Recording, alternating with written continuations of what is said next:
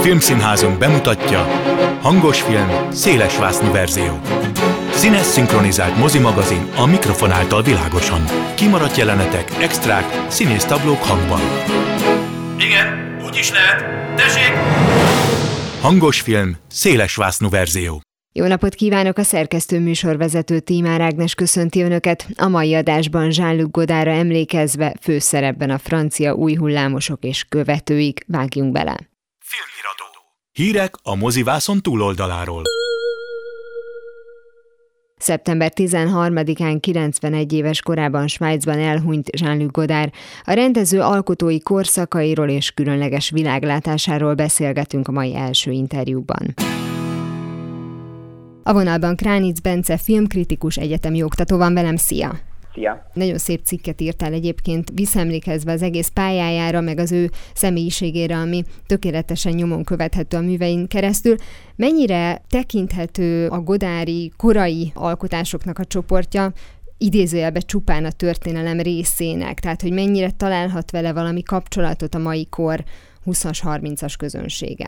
Én azt gondolom, hogy ezek azok a filmek, amikor a legkönnyebb kapcsolatot találni, mert ezek azok, amik a leginkább pláne időtlenül, vagy egyetemes érvényűen fogalmaznak, vagy a leginkább oldódnak el bizonyos aktuális, történelmi, politikai, ideológiai folyamatoknak, filozófiai perspektíváknak a, a, a világától, nem véletlenül ezek azok a filmjei, például ugye az első nagy játékfilmje kifulladásig, amik a leginkább használnak műfai mintákat, tehát ilyen szempontból mondjuk a, a hollywoodi műfajokat jobban beemelik a maguk európai művészfilmes fogalmazás módjában, mint a későbbi filmei, amelyek egyáltalán nem emelik be ezeket. Ugye, ugye jó példa, egy szintén még viszonylag korai filmje az Alpha Villa 60-as évek közepéről, az már csak egy szokás ilyen science fictionnek is nevezni, de hát az se vagy kevés közben az, hogy ez legfeljebb ilyen paródia, de még a paródia is ilyen idézőjelben van téve, tehát hogy, hogy fokozatosan ezektől teljesen eloldódik, nem, nem nagyon érdekelte a műfajiság, de pont ezekben a korábbi filmében valamelyest még ezek, ezek felelhetőek, ezek a műfai minták, és ugye pont ezek azok, amik, amik örökérvények, vagy egyetemesek, vagy ma is megközelíthetőek, és ezért hiába készültek ezek a filmek most már több mint 60 éve az első filmje.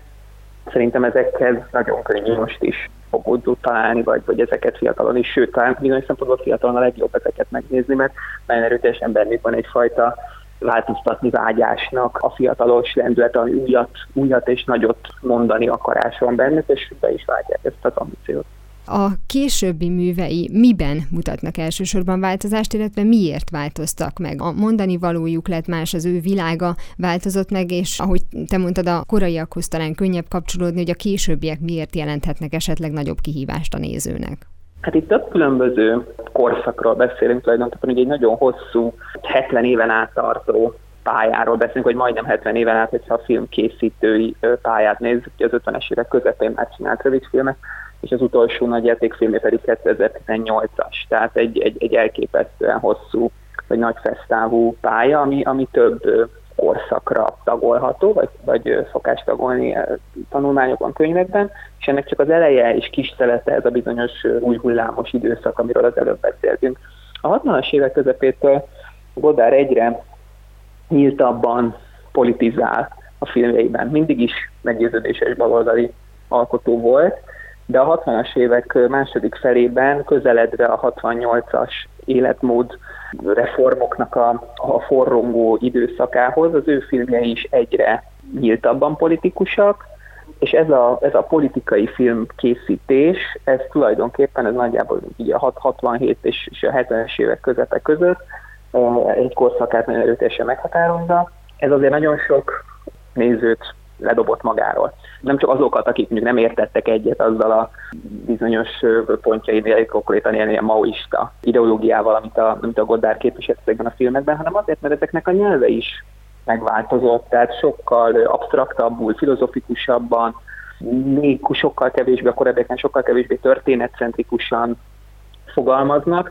sokkal elvontabb művészfilmek, ha úgy tetszik, mint az új hullámos filmjei, és ezért ez a korszak, ez már a Godárt egy ilyen elkezdi kiszorítani abból a művészfilmes mainstreamből, amit tulajdonképpen ők maguk az új hullámmal megújítottak, vagy, vagy, vagy új alapokra helyeztek Franciaországban. Ugye ebben az időszakban egyébként a Godár magával a szerzőiséggel, vagy a saját alkotói nevével sem volt problémátlan kapcsolatban. Ugye egy, ide, egy idő, a 60-es évek végét, a 70-es évek elejéig közel, ilyen 5-6 éven át forgatott filmjeikben nem is írtak ki a saját nevét. Ugye egy kollégájával, egy másik rendezővel, Jean-Pierre Gorennel együtt alapított egy Zigavertov csoport nevű filmkészítő műhelyet, és bizonyos filmét ez a Zigavertov csoport jegyzi a stáblista szerint, tehát hogy nem is Kodár filmekként tartja számon ő maga. És aztán a 70-es évek közepétől összefüggésben azzal, hogy, hogy bizonyos valós politikai reformoknak vagy, vagy változásoknak a, a, a végét látta, vagy inkább a lehetőségét látta elszállni, vagy elmúlni, úgy ő maga is sem ragaszkodott már annyira ehhez a típusú nagyon direkten politizáló, vagy forradalmi filmnyelvhez, de megmaradt ugyanúgy rendkívül absztrakt, vagy elvont, vagy filozófiai síkon. És az a korszaka, ami a 70-es évek végén indul, azt tulajdonképpen mondhatjuk, hogy a leghosszabb korszaka, mert ez, a, ez szinte a, a, a pálya végéig már, már ez tart, az ilyen 40 éves időszak.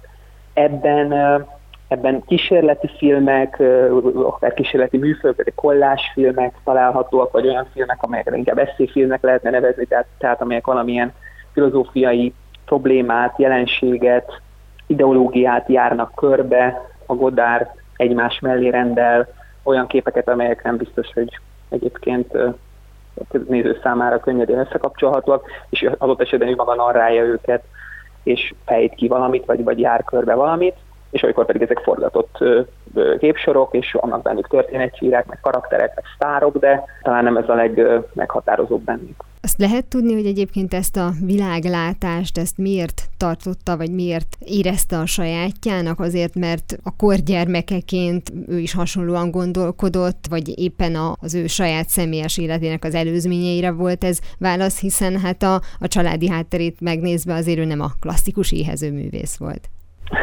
Nem, hát ez egy, ez egy bonyolult kérdés, hogy alapvetően egy tehetős polgár, és azt is mondták, hogy nagy polgári családba született, és ilyen módon ez a fajta baloldali tömegek pártjára állás, ez egy jellegzetes ilyen osztályváltó kísérlet, erről tudom is Dave Tibornak a befejezetlen mondat című regénye a magyar irodalomban ennek a legnagyszerűbb uh, irodalmi művete, hogy, hogy, hogy hogyan kísérel meg a polgárság egyfajta ilyen polgári osztály lelkiismeretből, vagyis hogy neki van vagyona, meg, meg van helye a világban, át, meg kísérel átállni a munkásosztály oldalára. Ugye Godárban is van nyilván, vagy biztosan volt egy ilyen, egy ilyen késztetés, vagy, vagy vágy, de hogy sokkal inkább szerintem itt egy intellektuális ö, döntésről van szó, tehát vagy filozófiai döntésről.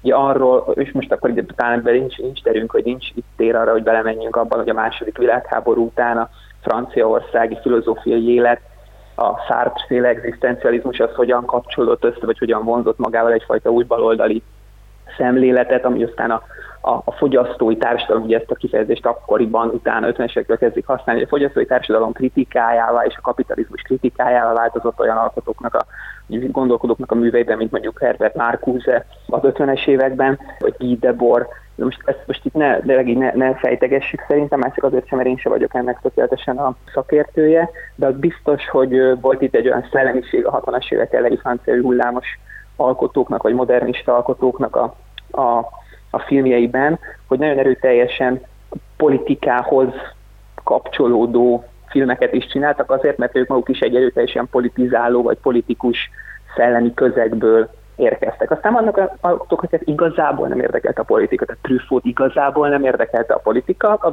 ő is benne volt a, hogy mondjam, ilyen divatból, vagy a korszellem miatt bizonyos politikai ö, folyamatokban egy, idő, egy ideig, de nagyon hamar kiugrott belőlük, és hát azért meg is nézzük a filmjeit, szóval azok nem politikus filmek, az Antoine Doan sorozat darabja, azok nem politikáról szólnak, hanem felnővésről, meg szerelemről, meg, meg életközépi válságról egy idő után, meg ilyesmi, de magántermészeti, hogy tetszik, polgári dolgokról. A Godár viszont politikus volt, abban az értelemben, hogy politizált folyamatosan a filmjeiben, és talán a legkitartóbban maradt meg ennél a fogalmazásmódnál, ami azt bizonyítja, hogy, hogy számára ez valóban nem a 60-as éveknek a forró időszakának a divatja volt, ez a fajta politizáló film, hanem, hanem egy személyes alkati vagy intellektuális adottság vagy, vagy döntés következménye. Az általa teremtett világ a halálával szerinted mennyire lesz mondjuk a, a filmmúzeum része? Mármint olyan szempontból, hogy van, aki meg tudja, vagy meg akarja ragadni az ő lényegét esetleg, és ki is fejezi ezt a godári filmnyelvet, tehát ezt viszi tovább, mert hogy a cikk, amelyben írtál róla 24.hu-n, abban ugye ki is tértél rá, hogy újra és újra felfedezik sokan maguknak Godárt, nem csak a nézők, hanem alkotók is, tehát akiknek esetleg a műveiben abszolút felfedezhető ez a hatás. Hát ez azért nehéz kérdés, mert, mert azzal a, a, a tudatos döntéssel, hogy a Godár tényleg a 60-as évek második felétől egyre inkább a peremre szorítja magát, egyre inkább kísérleti filmeket csinál, úgy a közönségét is rohamosan elveszítette. Ennek az a következménye, hogy rengeteg Godár film van, ugye nagyon sokat dolgozott, sokszor évente több filmet is csinált, de aztán meg hosszú évtizedekig évente egyet biztosan, csak az utóbbi években kezdett el mondjuk három-négy évente filmet csinálni, mert hát már öreg volt, még így is dolgozott. Szóval, hogy ennek az a következménye, hogy nagyon sok Godard egyszerűen nem láttak a, az emberek, még az ilyen filmrajongók sem láttak. Tehát ilyen értelemben a Godár azért is újra felfedezhető, mert egyszerűen nem újra kell felfedezni, hanem fel kell fedezni elsőre bizonyos filmjeit, az újabb, több 90-es évekbeli vagy 2000-es évekbeli filmjeit. És ezen kívül ugye van ez a nagyon jól látható szelete az életműnek, az új hullámos filmek, a korai filmek, amik pedig hát bizonyos szempontból már tényleg egy a legismertebb múzeumi darabjai a, a filmkultúrának, tehát hogy az mindenki tudni véli, hogy mi van a kifulladásikban, vagy a, vagy a Bolond Pierróban, de mivel klasszikusokról van szó, ugye az, ami klasszikus, az örökké aktuális, tehát újra ezeket is mindig föl lehet fedezni, és hát Szóval, hogy most azt így nem ne kezdjünk egy ilyen névsorolvasást tartani, hogy, hogy mondjuk a mai filmesek közül kinek a, a filmjeiben van ott Godárnak a, a, a kezenyoma, de hát azt kell mondanom, hogy, hogy majdnem mindenkiében bizonyos módon, mert annyira a film leglényegét, vagy valamiféle filmes kommunikációnak az alapjellegzetességét kutatták ezek a filmek, és hát a konkrét idézeteket, meg mondjuk Tarantinotól Wes Andersonig pedig, pedig szintén össze lehet gyűjteni, de, de nem hiszem, hogy tehát azt mondom, hogy a kérdés sem inkább erre irányult, hanem, hanem arra, hogy, hogy hogyan férhetőek hozzá ezek a Godard filmek, vagy ki számára hozzáférhetőek, és azt gondolom, hogy, hogy még nagyon sokáig fognak jelenteni újdonságértéket ezek a filmek a nézőknek. Nagyon szépen köszönöm Kránic Bence filmkritikusnak, egyetemi oktatónak, hogy beszélgetett velem Godáról, illetve egyáltalán a francia új hullámról. Köszönöm a hívást. Nem csupán kortársa, barátja is volt Godárnak a francia új hullám másik jeles képviselője François Truffaut. Ő azonban sokkal inkább a filmrajongás irányából közelített az alkotás felé, és műveivel is éppen fordított ívet írt le. Későbbi filmjeinek többsége lett sokkal inkább nézőbarát. Egy korábbi adásban születésének évfordulója kapcsán beszélgettünk Truffautról. Audio kommentár. A kameraforgás irányának követése. A vonalban Muszatics Péter filmtörténész van velem, szia!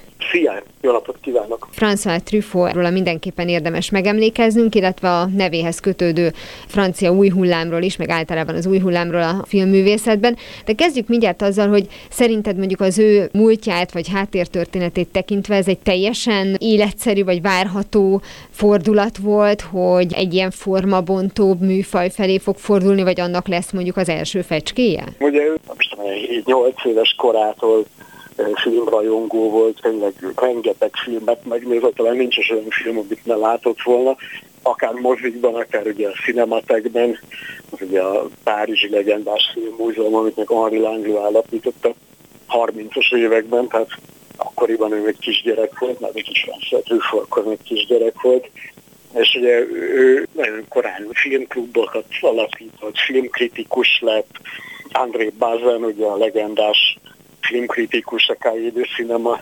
alapítója, lett ilyen atyai mentora, barátja, tehát tulajdonképpen így, így szívta magába a film művészetet, és teljesen át volt itatva a film történettel, és ez a legcsodálatosabb a történetben az, hogy, hogy nem ilyen poros múzeumi filmeket csinálta barátaival együtt, ugye hát ezek a barátok ugye filmművészet alapalkotói, tehát hogy a Jean-Luc Godard, a Eric Romer, a Claude Chabrol és Agnes Varda és mások, hanem nagyon is üde, friss, innovatív, eredeti Pimasz filmeket csinált, és ugye ezt nevezzük francia új hullámnak.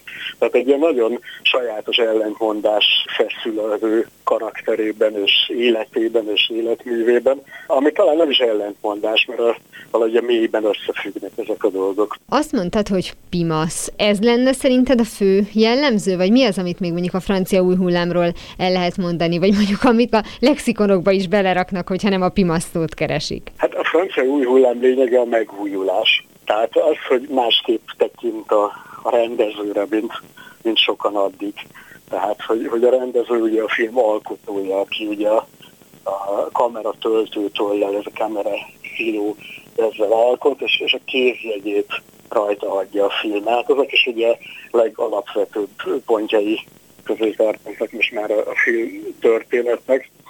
Igazából ez az újfajta, vagy másfajta, vagy pontosabban szóval nagyon egyértelmű, határozott szemlélete a film készítésnek, és a film készítőnek, ugye a legszép film készítőnek, a rendezőnek. Tehát ez a szemlélet eh, adja szerintem ugye a lényegét a francia új hullámnak, és hát ez, ez persze csak egy felfogás, egy elmélet, egy háttér. Igazából a lényeg az, hogy ugye azok az emberek, akik ugye a Cinema már említett legendás film, mes folyóirat körül tömörültek, mint mondjuk filmkritikusok, de már említett Jean-Luc Godard, a Romer, a Chabrol, a Varda és a mások, nem csak beszéltek erről, és nem csak filmkritikákat írtak, hanem alkottak is.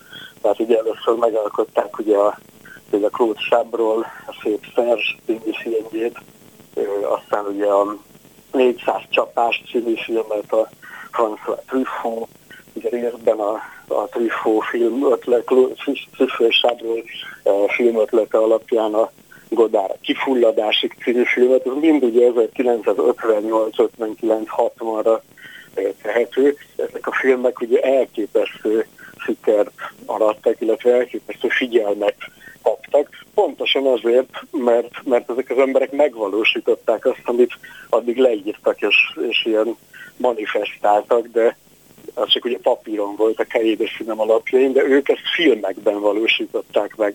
És pontosan ebben rejlik a francia új hullámnak a, a nagyszerűsége szerintem. Ez az újdonság megjelenés, ez gondolom azért nem teljesen független attól, hogy mondjuk az ifjúság, mint szociológiai kategória is ebben az időben volt már jobban körülhatárolható, magyarán, hogy máshogy csinálunk valamit, mint a, a szüleink, de akkor ebből az Pontosan. is következik, hogy maga a szerzői film is például ekkortájt jelenik meg, vagy ekkortájt kap ilyen nevet, mert hogy végül is amikor ugye koronként, évtizedenként megmegújul a film, amióta létezik, de még mégiscsak ez az első, amire azt mondják, hogy új hullám. Igen, igen, pontosan erről van szó. Tehát egyrészt, egyrészt ugye az összefügg egy, egy, egy európai társadalmi mozgással is, ugye a háború utáni gazdasági sikerre, gazdasági, tehát újjáépítés és, és gazdasági csoda, a konszolidálódás, a gazdagodásnak az árnyoldalaival, Franciaországban is, de más országokban is, ugye a fiatalok szerepének a megváltozásával, vagy éppen ugye az Amerika képnek a, az alakulásával, gondoljunk csak Michel Poircard figurájára a kifulladási című filmben, és az ő Amerika imádatára, ez így messze vinne, hosszan lehetne erről beszélni.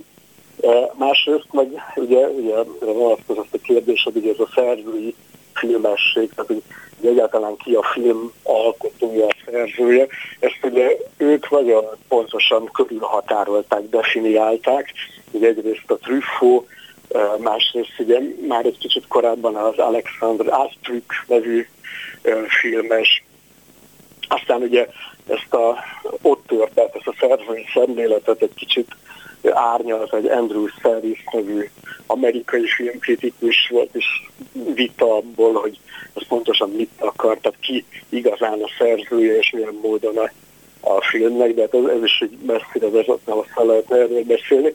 De minden esetre valahogy ugye ez által a mozgalom által, tehát ugye a francia új hullám által körvonalazódott a, a széles közönség számára is, tehát mondjuk a, a rossz, rossz szóval egy egyszeri néző ugye moziba beülő néző számára is, hogy a film alkotója a rendező. De ez a fajta individualizmus, ami ugye itt megjelenik, az mennyire tette őket magukat egymástól különbözővé, hiszen valójában ugyan az ellen a rend ellen lázadoztak, és nagyon hasonló eszközökkel, mégis azért hát más az íze egy Godard filmnek, más az íze egy Trüffónak.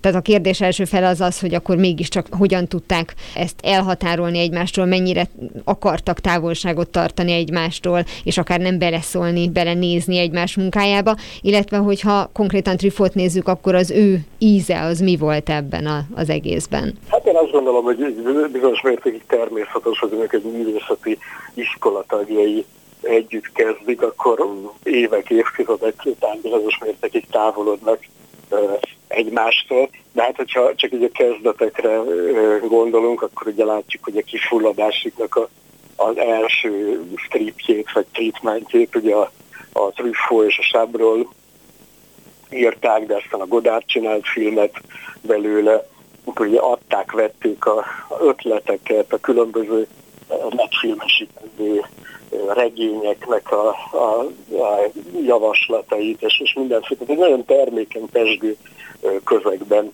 éltek akkor ott az 50-as években és a 60-as évek elején Párizsban.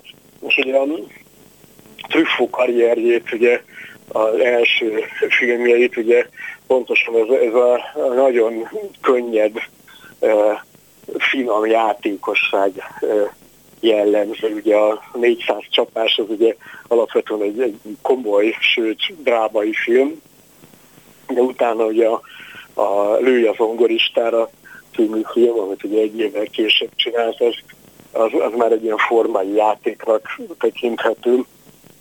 Például ugye az által annyira tisztelt amerikai mesterek, a nagy amerikai rendezők filmje, illetve stílusa előtti tisztelgésként vagy éppen ugye a legendás egy évvel később, tehát 1961-ben készült Jules Jim, az, az ugye egy, egy regényadaptáció, de milyen regényadaptáció? Ez egy annyira, annyira szabad és friss adaptációról van szó, hogy elmondhatjuk, hogy jobb, mint a, a ritka esetek egyike, hogy, hogy, hogy jobb a film, mint a, a regény, és hogy pontosan az a, az a szabadság, tehát ugye a kamera használatnak az a, az a szabadsága, ugye a színészi játéknak az a felszabadultsága, és nagyon sok mindennek így az eredője az, ami ezt a játékosságot eredményezi. a a trüffónál. Nyilván borzasztó elcsépelt a kérdés, de hogy mennyire tudnak ezek időtállóak lenni, illetve mennyire feltétele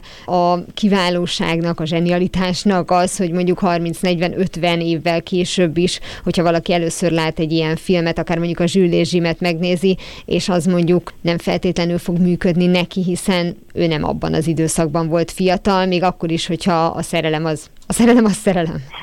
Hát a szerelem az mindig szerelem meg ugye a háború mindig háború, szóval bizonyos dolgok öröknek számítanak. Ugye a, ugye Hemingway-től van, ugye Hemingwayhez is nagyon kötődtek, és az új hullámosok, különösen a Trifo. Hemingway-nek van egy ilyen meghatározása, hogy hogyha valaki jól tudja az okok és a tények összefüggését megragadni, jó összefüggéseiben, akkor akkor az tulajdonképpen majd, hogy nem örök érvényű. Hát, hogyha bizonyos dolgokat pontosan rögzít a rendező, akkor nagyon jól meg tud ragadni valamit egy történetből. És hát a Zsülés Jim esetében is szerintem erről van szó. Hozzá kell tennem, hogy, hogy például a Godard filmekre is ez, ez vonatkozik jó pár nagy Godard filmbe. Ugye egyrészt ugye abból a korszakból, arról a korszakról mond el valami nagyon fontosat, tehát hogy hogy éreztek, gondolkodtak az emberek mondjuk a 1950-as, 60-as évek fordulóján, de például a Zsülés Jim esetében azért ennél több is van, egy ilyen nagyon általános európai életérzésről és gondolkodásról is szó van abban a filmben, és nagyon pontosan, komolyan és milyen. Miközben, ahogy az mondtam, egy játékos filmről van, szóval éppen ez a csodája szerintem a filmnek, és általában a filmművészetnek. François Truffaut 1984-ben hagyott itt minket. Nagyon szépen köszönöm Muszatics Péter filmtörténésznek, hogy beszélgetett velem róla, illetve a francia új hullámról. Én köszönöm, és azt kívánom a hallgatóknak, hogy nézzenek sok Truffaut filmet, hozzáférhető már sok mindenféle csatornán. Timecode. Ma történt, csak régen. A műsor első felében említett cikkben Kránic Bence kitér arra is, hogy milyen követői voltak hazánkban Godárnak, illetve a francia új hullámnak. Többek között Gál István, Sára Sándor és Bacsó Péter műveit határozták meg az akkorra már népszerűvé vált francia művészfilmek. Ahogy Szabó Istvánra is nagy hatással voltak az új hullámos alkotók. Szerelmes film című művét 1970-ben ezen a napon mutatták be. A romantikus történetben az elődők hatása mellett nem véletlenül azok szülőhelye is szerepet kap. A film főhőse Olá Jancsi ugyanis Franciaországba utazik, hogy több mint tíz év után találkozzon gyermek és ifjúkori nagy szerelmével Katával. A vonaton újraéli kapcsolatukat, melynek 1956 vetett véget, amikor Kata az emigráció mellett döntött. A francia kisvárosban együtt töltött feledhetetlen napok dacára rádöbbennek, hogy mindketten megváltoztak. A közösen átélt emlékek végérvényesen a múlt részévé váltak. A főszerepekben Bálint Andrást és Halász Juditot láthatjuk. Szabó Istvánnak egyébként ez volt az első színes filmje. Ez volt már a hangos film széles vásznú verzió, legközelebb ismét szombaton délután fél kettőtől várom Önöket. Természetesen a korábbi adásokat, ahogy a mait is hamarosan megtalálják archívumunkban, valamint podcastként. Kövessenek minket a Facebookon, és ha még nem tették, iratkozzanak fel YouTube csatornánkra. Köszönöm a figyelmüket, a szerkesztő műsorvezetőt Tímár Ágnest hallották, viszont hallásra. Hangos film, széles verzió.